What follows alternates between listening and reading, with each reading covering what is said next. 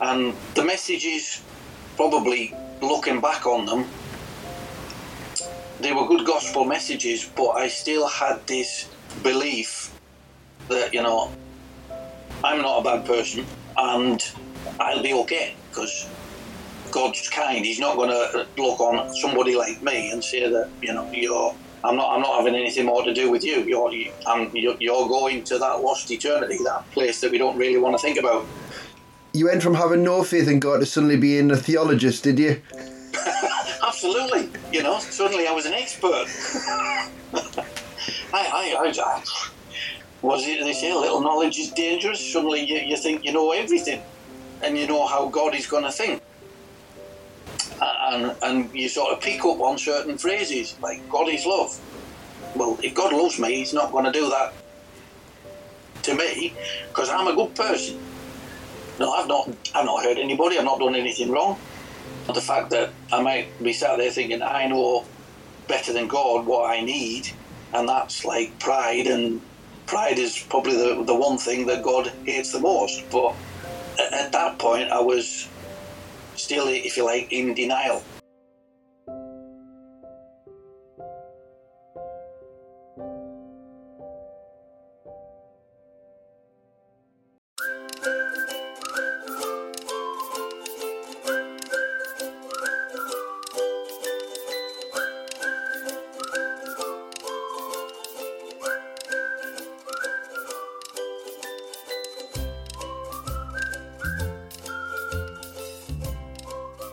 Hello and welcome to Testimony, an encouraging look at how God works in people's lives.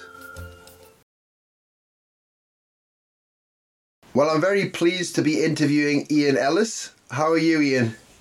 I'm very well, thank you, Dan. Very well. Thank you very much for asking me to do one of your interviews. It's uh, it's a pleasure. No, my pleasure. I always ask my interviewees at the start, what influence did Christianity have in your home life? In my home life, probably it was there in the sense that there was a Bible on the bookshelf at home that we we were brought up, my brother and I, to do the right thing. We didn't go to church. I'm not from a Christian family. Any religious influences were probably going along to school assemblies, special events at Easter, Christmas, my mum particularly liked to watch songs of praise on a Sunday. So quite often on a Sunday, songs of praise would be on. I mean, back then it was on it. It was in an evening when songs of praise was on. So often Sunday evening it would be. I think it was about six o'clock. Seems to stick in my mind. But, And was it black and white in those days? um, I remember it in colour. you trying to say I'm old? Sorry, Ian. Sorry, sorry. There wasn't really any, shall I say, strong Christian influence.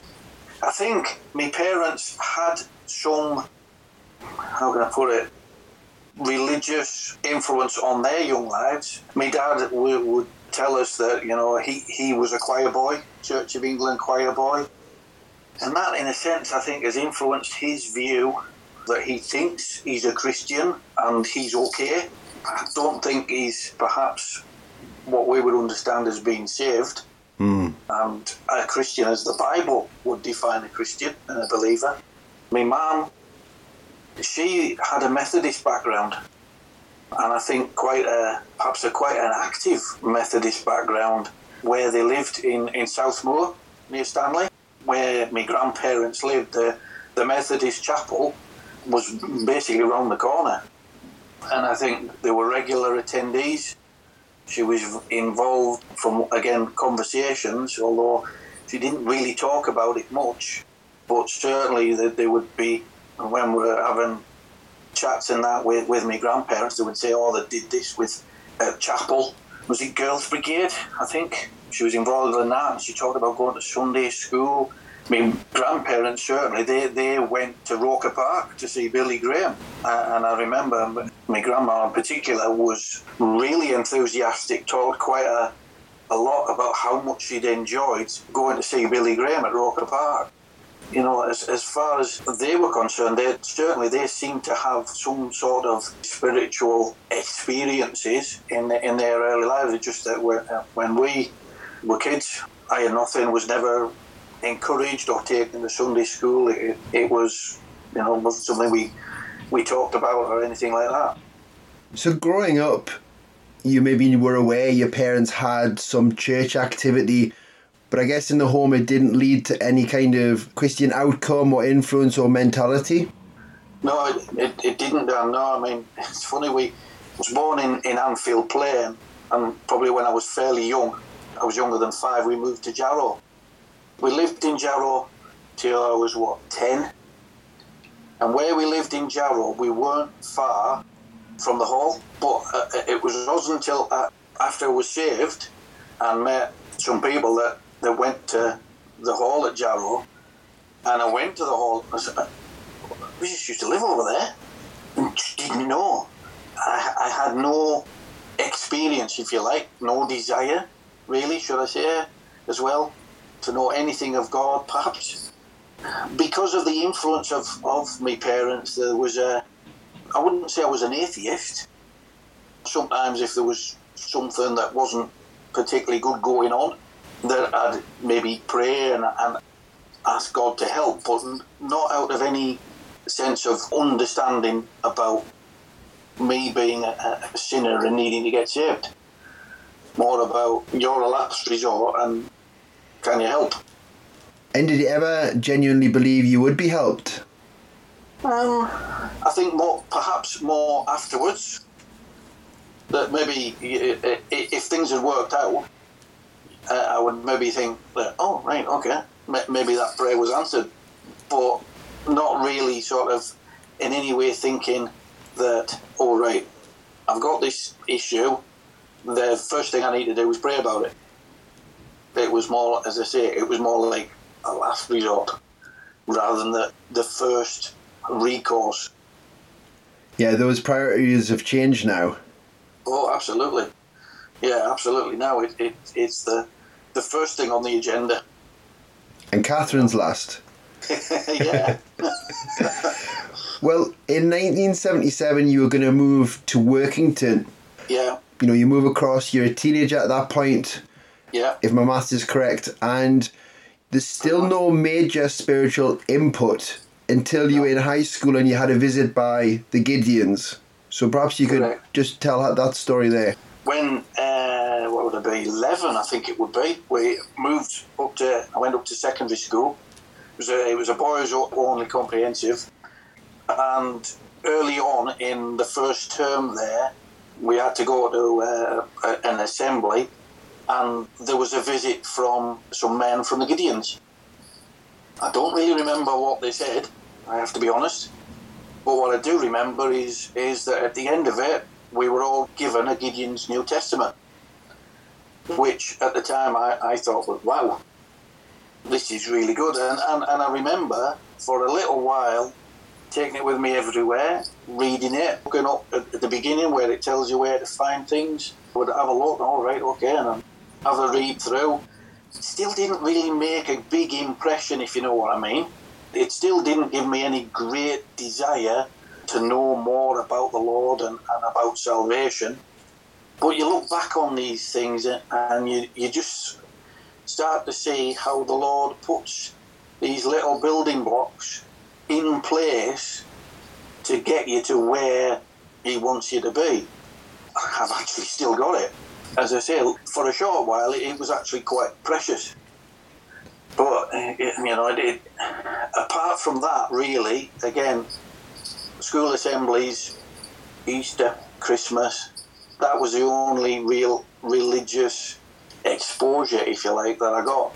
No real interest in knowing more about the Lord. More concerned about sort of as you get older, music, uh, video games, sport. I got quite interested in motorsport, rallying. You know, when I was old enough, started to drive I was starting to get involved in, in helping out at actually at uh, rally events. A couple of times I, I, I marshalled um, when the RAC rally, as it was then, came up into Cumbria. one of the stages that was just outside Keswick, just by Bassenthwaite Lake there. I helped the, the local motor club uh, as a marshal on that stage. So we say worldly pursuits. I mean, I, as I grew up and started work, a lot of my work colleagues, obviously, they they were, you know, go to the pub every Friday nights and, and, and Saturdays. I wasn't, I was never really interested in that. I would say they, in some respects, certain things, as, as we all have, certain things of the world attract you, and that's where your interest lies. Speaking of work, you would leave school and go on to do a two-year apprenticeship with British Steel. Yeah. Uh, in the Workington area. I imagine that work environment wasn't conducive towards pushing you towards some level of faith in Christianity. Absolutely not. No, the uh, probably the exact opposite. I wouldn't say it was rough. It, it was a different, certainly a different experience, different environment, no spiritual influence or emphasis at all. Looking back, sometimes the, the obvious things like the way people talk and uh, talked and, and the language and everything. Now I look back on it, and even some of the language I used, now I'd be like horrified and shocked, and it's like little, did I really say those things? It was what you did. It was it was the norm. I do remember uh, again what there was a guy that we worked with who uh, a nice guy who got saved don't really know all the details because back then it was like, is he okay? Is he all right? He got a bit of stick. People made fun of him. He maintained his testimony and he never de- denied the Lord. And, and, and he was quite open he went to the, I think it was the uh, Emmanuel Church. His wife went along there. He, he went along with her and he was out in the garden one day he was in his shed when he realised he needed to get saved, and in his shed uh, he asked the Lord to, to forgive him, and, and, and he asked the, the Lord into his heart and life. And he says, best thing I ever did. That's incredible. Uh, amazing, isn't it? But at that time, you know, I was a bit like, mm, okay, fair enough. uh, and just carried on with life the way I, I, you know, thought I'm okay. I'm not a bad person. I don't do bad things. So, you know, I'll just carry on as I am. Yeah. After a few years of working in the the workshop, you would progress into the design office, and there you would meet Catherine. Yeah. And Catherine was a born again Christian, very devout, very faithful in our love for the Lord. How did your relationship come about? Um, it came about because I, I moved, like you say, I moved out of the workshops after sort of two years of ending, after finishing my apprenticeship. Moved into the design office, and with some office uh, movements and stuff. Uh, the, the design office was like on the first floor, and the office that Catherine was in was on the ground floor. So, and and um, the um, facilities were downstairs. So you know when you when you need to go, uh, I had to walk past Catherine's desk. So we you know we we pass like that, and I'd say you know morning. She would say morning back, um, and uh, it wasn't until um, in 1993. February 1993, there was a Valentine's uh, card appeared, came through the post, and it was it was from Catherine, and, and I was like, oh wow, um, hadn't expected it. Uh, so um, I went and, and we, we started chatting. We, we went out, um, and the sort of the relationship um, developed from there. Uh, obviously, we, we liked each other. Um, we got on well. Um, and well, as you say, uh, Catherine's faith was extremely important to her, and, and very early on, she uh, she told me of her faith, what she believed, who she believed in, why, and um, you know, she said, "I go to the, the Gospel Hall on Corporation Road in Workington. Do you want to come?" Because I was like, "Oh, okay, fair enough." yeah, why not? So um, you know, partly because you know I liked her and, and I didn't want to upset her, and and uh, uh, you know we were still sort of you know getting to know each other. Uh, so I said, yeah, okay, go on then. So she took me along to the gospel meeting, as we know it. Um, the first one I ever went to, I remember, was um, it was Arnold Clark, the missionary from Thailand.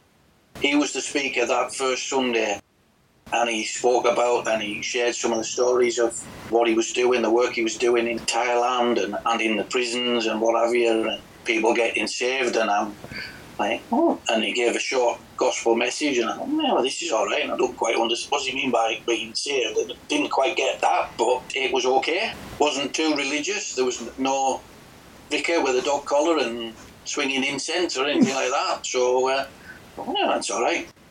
We just sort of gradually, um, as our sort of we, we got to know each other better, our re- relationship developed. We we go, you know, every Sunday, and the messages, probably looking back on them, they were good gospel messages, but I still had this belief that you know I'm not a bad person and I'll be okay because God's kind. He's not going to look on somebody like me and say that you know you're. I'm not. I'm not having anything more to do with you. You're. I'm, you're, going to that lost eternity, that place that we don't really want to think about. You went from having no faith in God to suddenly being a theologist, did you? Absolutely. You know, suddenly I was an expert. I, I, I, I, was it they say little knowledge is dangerous? Suddenly you, you think you know everything, and you know how God is going to think and, and you sort of pick up on certain phrases like God is love. Well, if God loves me, He's not going to do that to me because I'm a good person. No, I've not, I've not hurt anybody. I've not done anything wrong.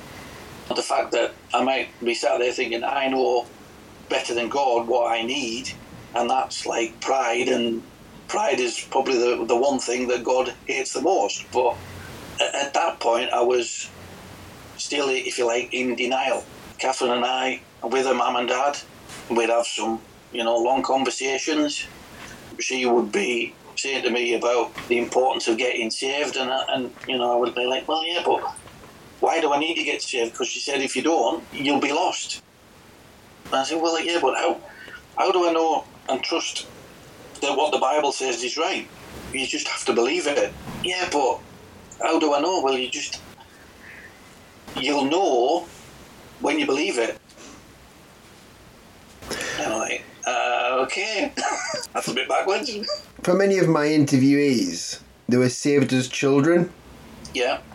And I think it's fair to say, as children, we're very innocent. Um, yeah.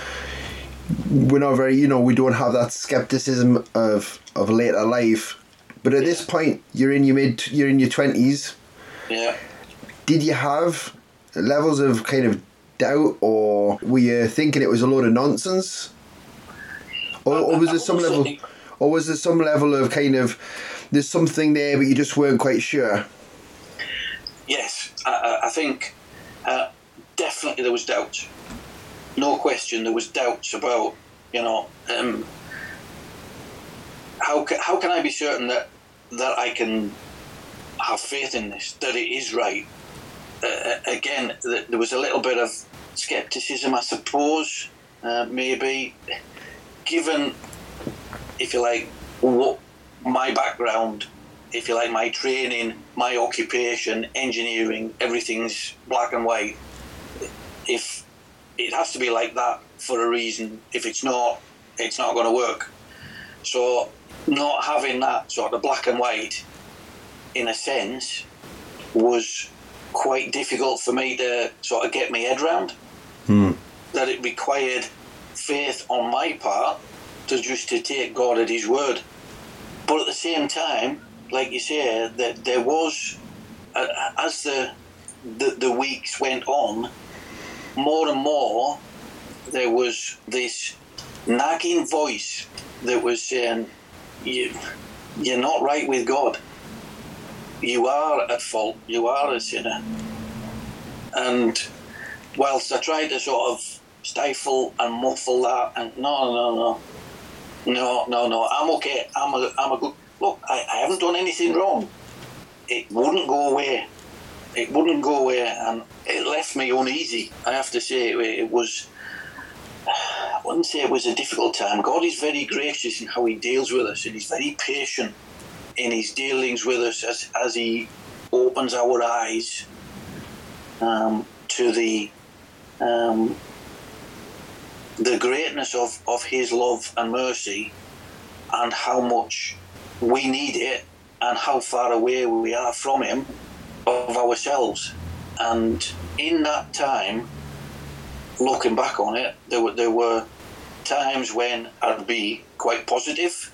Um, I think, oh, well, maybe yeah, and then there would be uh, times when you'd almost sense it, uh, something had been snatched away, and it'd be flipped completely, and no, it's, it's a load of nonsense.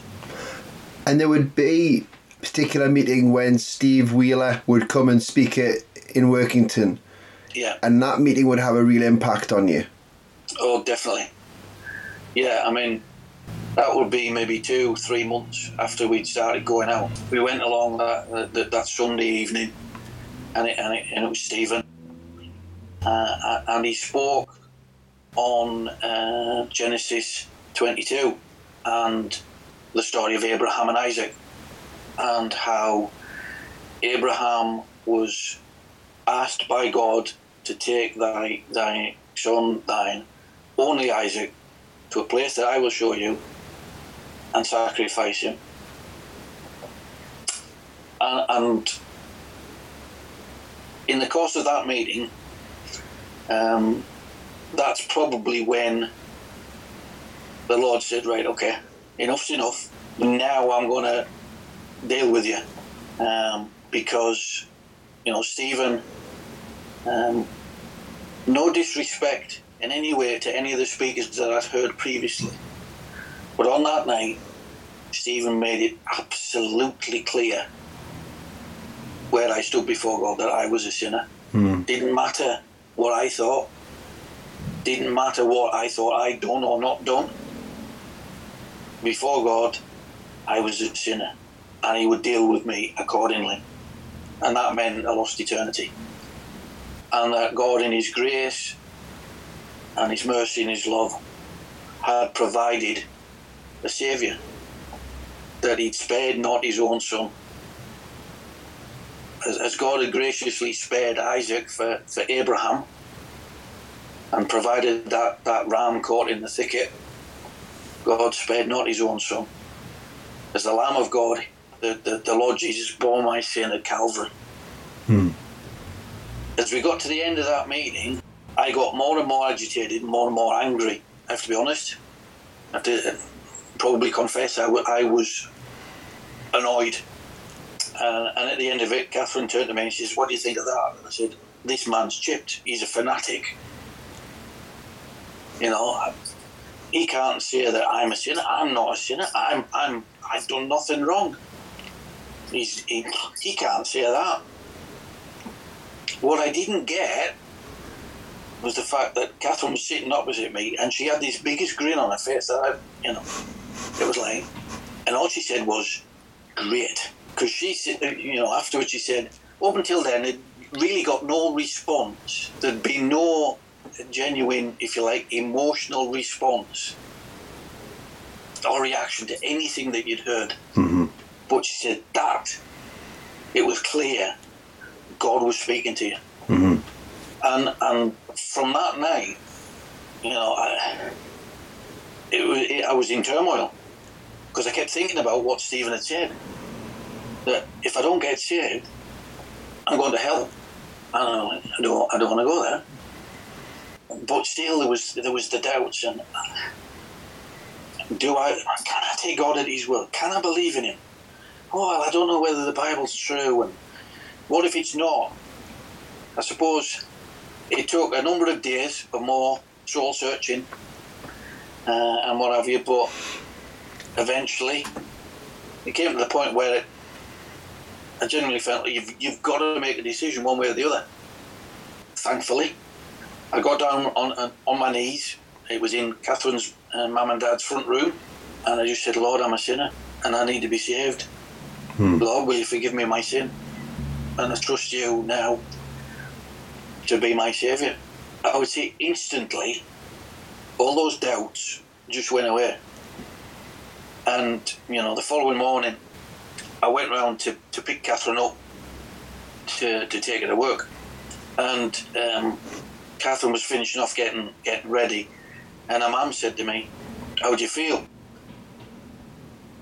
And I said, "Like I've never felt before." I said, "I, I can't explain it.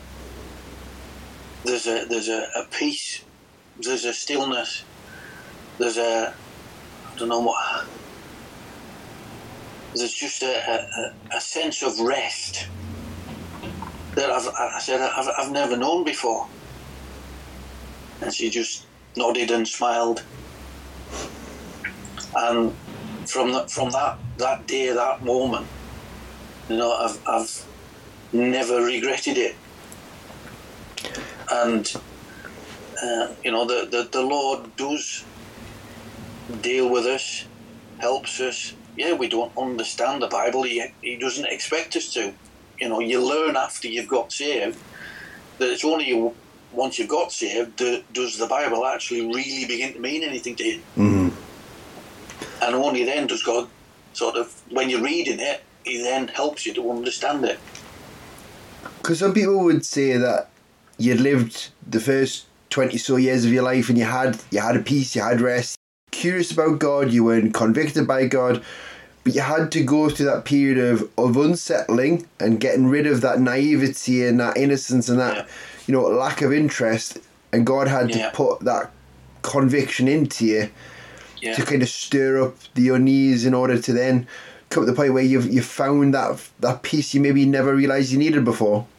Absolutely, absolutely. I mean, I think, I think the biggest challenges we face is that people don't realise that they need God.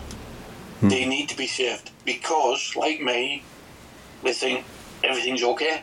My life's okay. I've not got any problems. I'm not a bad person.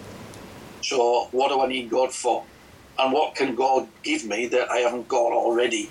Simple answer is God gives us that peace and that assurance and that rest that the world cannot give.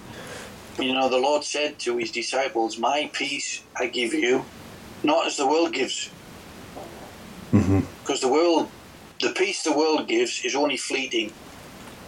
And then something else comes along, a different situation or circumstance comes along and it, and, and, and it snatches that peace away with the Lord, once you've trusted Him, that peace never goes away. If anything, it just develops. I'm not saying that everything then life becomes, you know, um, a walk in the park, if I can use that phrase. It doesn't. We still have the same difficulties. We can still, in some ways, perhaps more so. We're not immune from things like energy price rises, cost of living increases, things like that, inflation and mortgage rates, and worrying are we going to be able to carry on paying our mortgage? Are we going to be able to put food on our table and, and are we going to be able to keep our houses warm? We're not immune from that. But the difference is, whereas the world is sort of scratching their heads and looking around to the next Prime Minister who might come up with some grand scheme of how to fix it, we don't have the, the peace and the assurance that our God is in control of it. He's sovereign. He knows all about it. He knew about it before it happens. He knows about what's ahead of us. So, and, and He will give us that peace and that assurance. And in many ways, even when things do get difficult, He is there. He's that friend that sticks closer than a brother to help us through those difficult times. And sometimes we don't realise until after. Hmm. And that's when we, we, we can see it and we think, yeah, God was with me in that situation. How was the news taken when you went home and told your family, and when you went into work and told the lads at work that you'd become a Christian? Um, with me mum and dad, they were just like, oh, okay, that's fine. Next topic of conversation. I, I don't know whether they ever ever got it, ever grasped it. I think they started to come themselves to the gospel meeting when, when there was all the floods in, in, Workington and the bridges were, were, were washed away. They would pick up Catherine's nana, who also lived in, in Seaton, the other side of the river to the hall, and they'd, they'd, they'd take the like 20 mile detour to get her to the uh, to the hall uh, on a Sunday evening, and they, they came and they heard the gospel preached. Um, my dad now says that it was my mum that enjoyed those more, perhaps, than him. Uh, and again, I don't know whether that's something to do with her Methodist background. But he has said to me on occasions after um, I'd spoken and shared the gospel, he, he, he would say, Oh, uh, that was a good message. That's a message that I remember when I was a choir boy. The vicars then would give us a good, strong gospel message. I'm still not sure whether has the Lord moved and saved them. At work, uh, because then I was I was in the office, I think perhaps people were more accepting. Some would there would be the odd comment, but most were genuinely accepting, weren't really interested. When you get saved, it's the things that perhaps you didn't realise that you thought were okay to do that you change. I used to be part of, uh, there was a syndicate doing the football pools, and I was part of that syndicate. After I got saved, I went to the guy who organised it all and I just said, Can I come out? And he asked why. I told him why. Don't see what difference that makes, but if you want to come out, you come out. So I stopped doing that. I also started to think again, language. It wasn't as, as bad uh, as it was in the workshop, but sometimes it, it could still get a, a bit colourful, mm-hmm. if you know what I mean. Mm-hmm. So I then had to start thinking about what I said and how I said it, and it was it, perhaps little things like that that only afterwards you realise, hmm, yeah, the Lord was right. so you know, it, it, it's still one of those things that you know, certainly in the, in, in the work environment is is quite challenging you know, to make make your faith known. How do you drop it in, in, into a conversation? You know, some have, have had experience, perhaps bad experiences of, of religion, uh, and they just see everything as, as religion, so they, they just don't want to know. So that can be quite difficult, but sometimes you, you just have to witness without preaching to them. Mm. So, Catherine and yourself would continue your relationship. Yeah. And you would go on to marry Catherine. How did yeah. How did the marriage come about, uh, and and family life start from that point? So we got engaged in uh, 1993 uh, and married on the 4th of April 1994. You know, still as a, as a, a young Christian, it was you know um, quite a lot to take in in terms of um, understanding what this new faith that I had what did that mean how did that um, then work in married life? But again, as I say, the Lord is very gracious in, in, in, in His um, way He leads and guides us one step at a time, and, and you can look back and you can see how He just carefully shepherds you uh, in the path He wants you to go. You know, we, we um, carried on going uh, to the hall at Corporation Road. Obviously, uh, initially, uh, you know, I, I wasn't baptised, um, so it would probably, you know, we got married in the April. I think I was baptised in the July of 1994, and then came into fellowship. If you like, the, the, the responsibilities that come along with, with being in, in fellowship and, and being a, part of a company of the Lord's people, which again is one way in which the Lord helps us and guides us and encourages us and supports us with his own people, being there to offer advice and guidance in your young and early Christian life, not being overly critical, because you're going to make mistakes. But just being there to support and help and advise, which was was much appreciated. Got a lot of help from Catherine's mum and dad. And then, what, 1995, August 1995, Tim came along. Mm-hmm.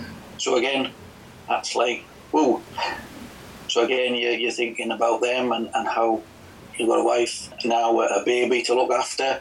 Again, just relying on the Lord to give the help and, and the strength that you need as they grow up. Charlotte was born in 98.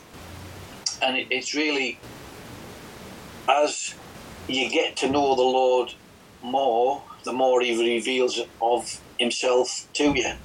You know, it's in a way, it's like any relationship. If you want to get to know somebody, you've got to spend time with them, uh, and you've got to get to know them. Uh, so that means reading the scriptures, reading the Bible, uh, and, and praying, and sometimes not. We can get hung up on, on prayer being like very long and eloquent and, and, and what have you. It doesn't need to be. Sometimes it can be just a few minutes. Often, I, I was quite fortunate where we lived. I could walk to work, you know. So quite often, I would be praying as I was walking, having these conversations with the Lord about the day, what was ahead, what had happened, you know, the, the previous day, things about Catherine or the kids. Um, you know, and and sometimes those those times could be very precious. Because you know I get to work and I think, oh, I got here, but you know they they they, they were just an opportunity just to spend a little while with, with the Lord and, and and get to know Him and share things with Him, your doubts, your fears, because we all we all get them, uncertainties, uh, and also give thanks for, for, for the good things, the things that you've prayed about, uh, that have worked out and, and been resolved far better than you, would ever anticipated. Um, and you know, often it's it's with, um, you know, when you when you've got children, that's uh, particularly when they're young and, and they're not able to talk and tell you what's wrong with them. That that's often can be quite worrying and stressful because you you've got this little bundle and and you're not quite sure that's what to do with it. and when they're not well, that can be, uh, and and that is a worrying time concerning time. But again, you know, you can just turn to the Lord and just ask for help and strength to deal with that situation. You know, that they would be well. Uh, I mean, I remember one occasion, uh, Catherine had gone with the kids through to see her sister at, at Penrith, and I got a phone call to say that Charlotte wasn't well. She was being taken into hospital. She had serious stomach pains, and she wasn't well, and they weren't sure what was happening was like, well, where do you want me? Well, we don't know where we're going to be. We don't know whether they're going to take us to Carlisle. As it turned out, they brought her back to Whitehaven. So I met them at Whitehaven all the time, praying and Lord, may she be all right. May she be, you know, may it not be too serious. And will the doctors know what it is and how to treat her and uh, how to get her well again? When I eventually got to, to the hospital, uh, you know, uh, it, it, she was sat up in, in a cot she seemed bright as a button. She just wanted it. She was hungry. she wanted something to eat, and but of course the doctors wouldn't wouldn't let her have anything to eat until they'd got some uh, X-rays back and, and, and test results and, and what have you. Uh, and it got to the point where you know uh, she was Charlotte was so so upset because she was so hungry. You know, in the end, the doctor said, "Okay, she can have a slice of toast." Well, I've never seen her eat a slice of toast as quick in my life. and it turned out what they thought it was. There was nothing untoward appeared on on uh, X-rays. There was nothing untoward in the tests, the blood tests that they'd done. They just thought it was maybe some I don't know really bad colic or something like that. When you get through it, you just are so thankful to the Lord as to how you've got through it. The result is better than you, you could possibly have hoped for it's good to know that he's there and he and he helps and, and you know the good thing is both um, Tim and Charlotte uh, trusted the Lord for themselves. Charlotte's going on Um, she's in a fellowship here at Killamarsh. So, so we, again, we just give thanks for that. You described it earlier to me that the Lord has been the best of friends ever since you were saved. Yeah. And what you've just described is that kind of really normal relationship where it's nothing elaborate, it's nothing overly religious, it's just the personal interaction that you would have with a physical friend. Mm. And through the Holy Spirit, you're able to just speak to the Lord in that Yeah. normal sense. I remember Steve Clegg, who I interviewed, I think it's episode three. I remember at camp one year, he said to the kids, as I drive to, to the prisons to the work to work, I speak to the Lord as though he sat in the chair next to us, mm-hmm. and on the drive we have a conversation. I pray to him, and then like I listen back to hear the word of God, and that always struck me just how normal he made it. There was nothing overly spiritual or special. It was just that genuine friendship that he has with his risen Savior. And you've just described that same thing. Yeah, um, I, I- think. Let's be clear. We have to realise this is the God of heaven that we're able to have this relationship with. So uh, uh, I'm not. I'm not trying to suggest that we can be flippant and irreverent and, I put it blasé. You know, we we still have to give the Lord his due respect and his due position, and recognise that that he is the Lord. But at the same time, you know, one one of one of the uh, the early things that I remember, um, you know, after I got saved, I was given a Bible, and and you know, you're like, okay, I got this book. Where do I start? Where do I start? Do I start at the beginning? Um, and and uh, it was, I think it was Catherine's mum. You know, she said, read John's Gospel. So I started to read John's Gospel.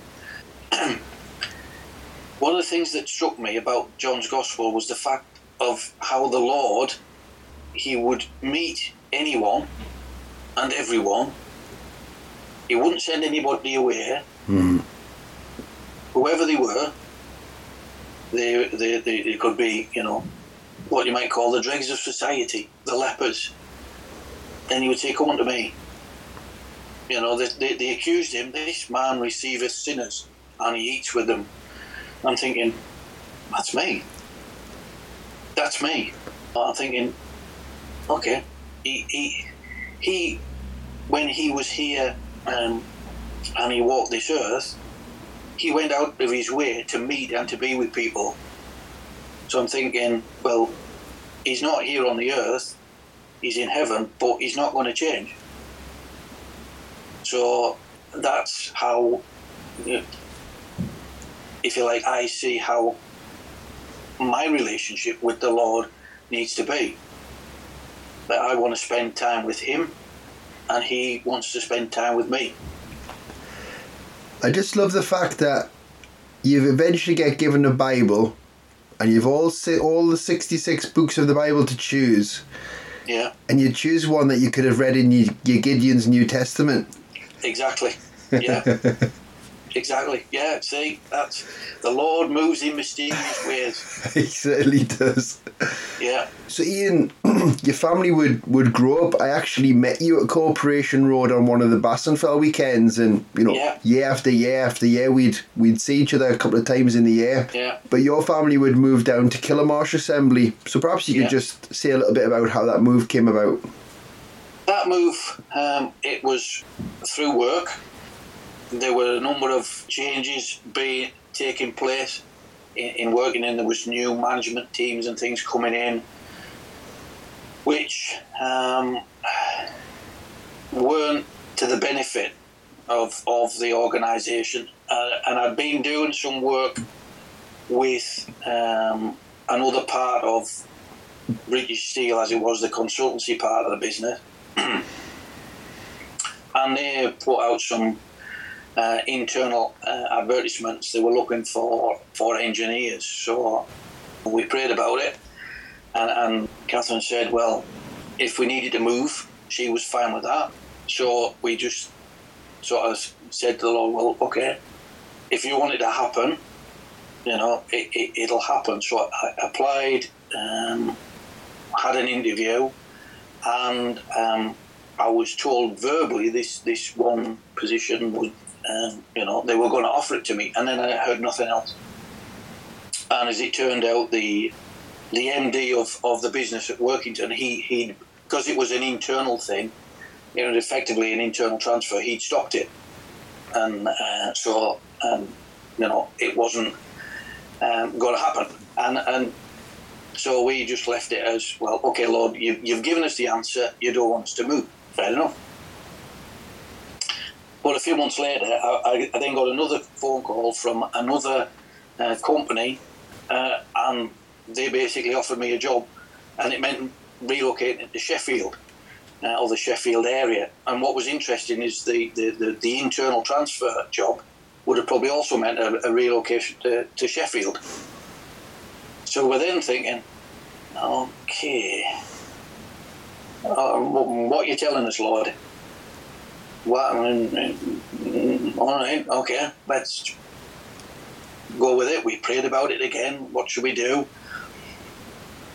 Let's see, uh, see what happens.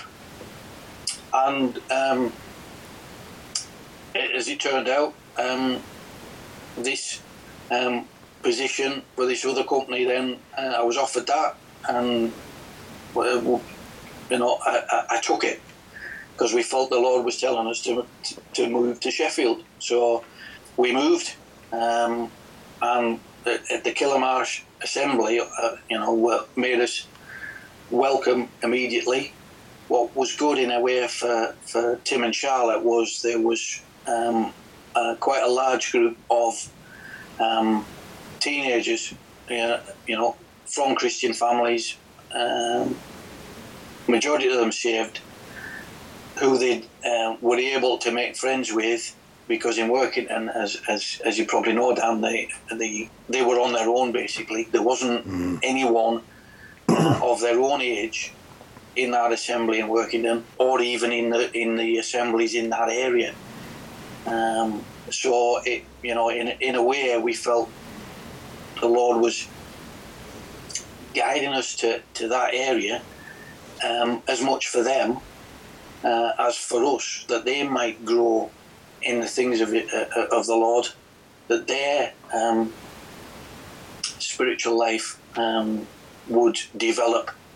Uh, and, and again, we, we, very quickly, you know, we, we moved in 2011, um, and uh, you know, uh, January 2012, um, both Tim and Charlotte asked for baptism you know, in Workington the, in, whilst we, we talked about it, there was there was nothing really there. There was no, um, if you like, uh, not to say encouragement. They,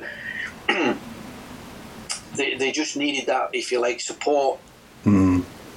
network that they got from their their new friends and and and you know to see them grow in spiritual things, you know, in such a short space of time was was was a real um, encouragement to Catherine and I. Uh, you know, we were so pleased when when they, they wanted to get baptized. So you know, that that's you know that we felt the Lord um, was telling us to to, to move. Um, we've been here now eleven years, um, and I don't think you know we, we we've ever regretted it. We never thought we shouldn't have done that. Yeah. We're coming towards the end of the interview, but there is kind of two final questions. I've given you a heads up about this next one. Your son Tim joined the army and yeah. would ultimately need to go on various maneuvers and, and trips abroad. Yeah. How has your faith helped you to cope knowing that your son is going to very dangerous territories and to kind of leave him in the hands of the Lord? Yeah, I mean, that that's really sums up all, all we can do. For sure, it's hard. You know, when, when he when he came and said he wanted to join the army because he had been thinking about university, and he wanted to go to university, and then to us it seemed like out of the blue. Um, he, he came along and said no, he changed his mind. He, he wanted to join the army. He, he'd gone off, he'd investigated it all, found out about it all, and that's what he genuinely wanted to do. Again, all we can do is just, I say it all, um,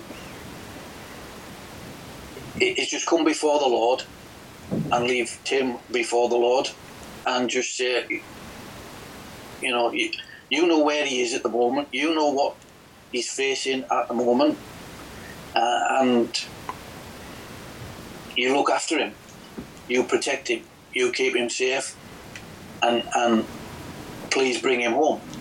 But always, the caveat is, "Thy will be done," Hmm. and and just and. I don't want to make it sound easy because it's not. But just to to know that ultimately the Lord is in control, and ultimately whatever happens, we're assured that all things work together for good for those that trust in the Lord. Just knowing He's saved is is a great comfort. That Mm.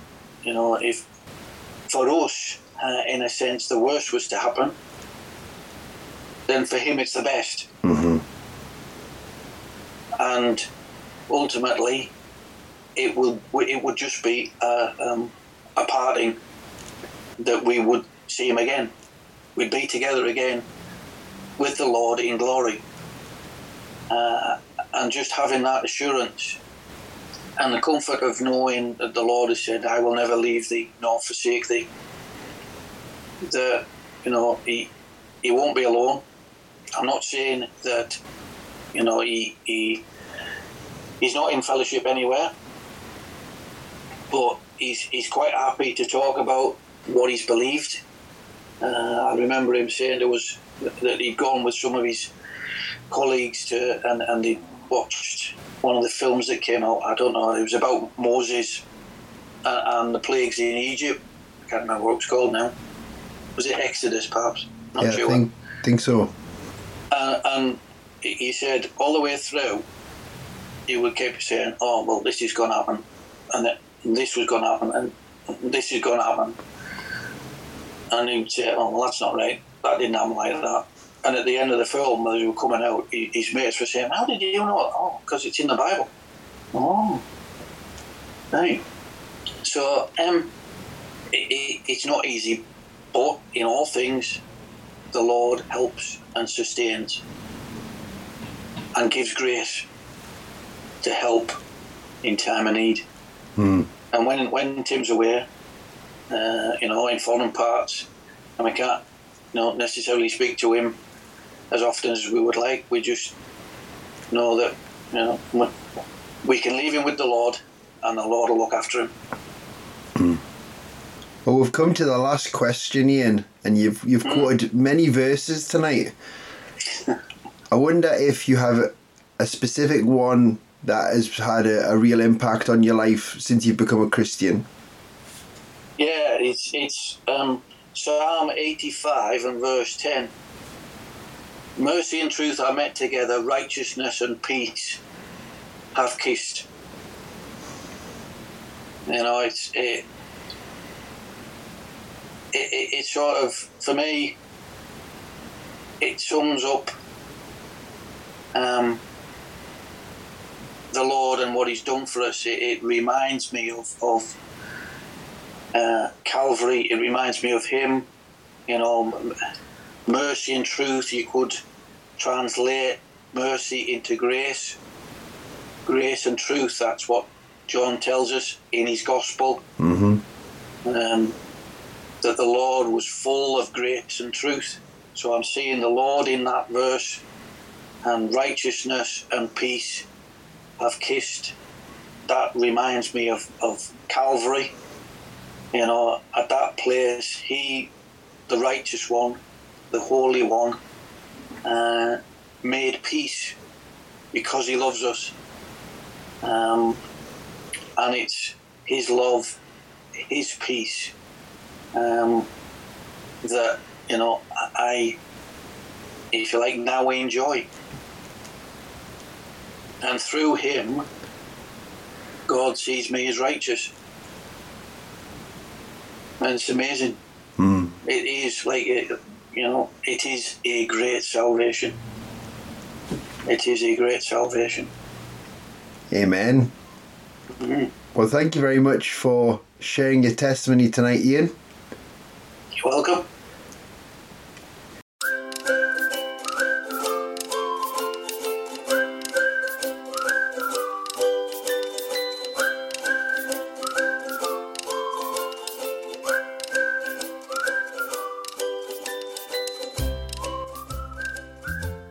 Thank you for listening to Testimony Podcast. If you've enjoyed this episode, then please consider leaving a review and sharing it on social media with friends. Thank you.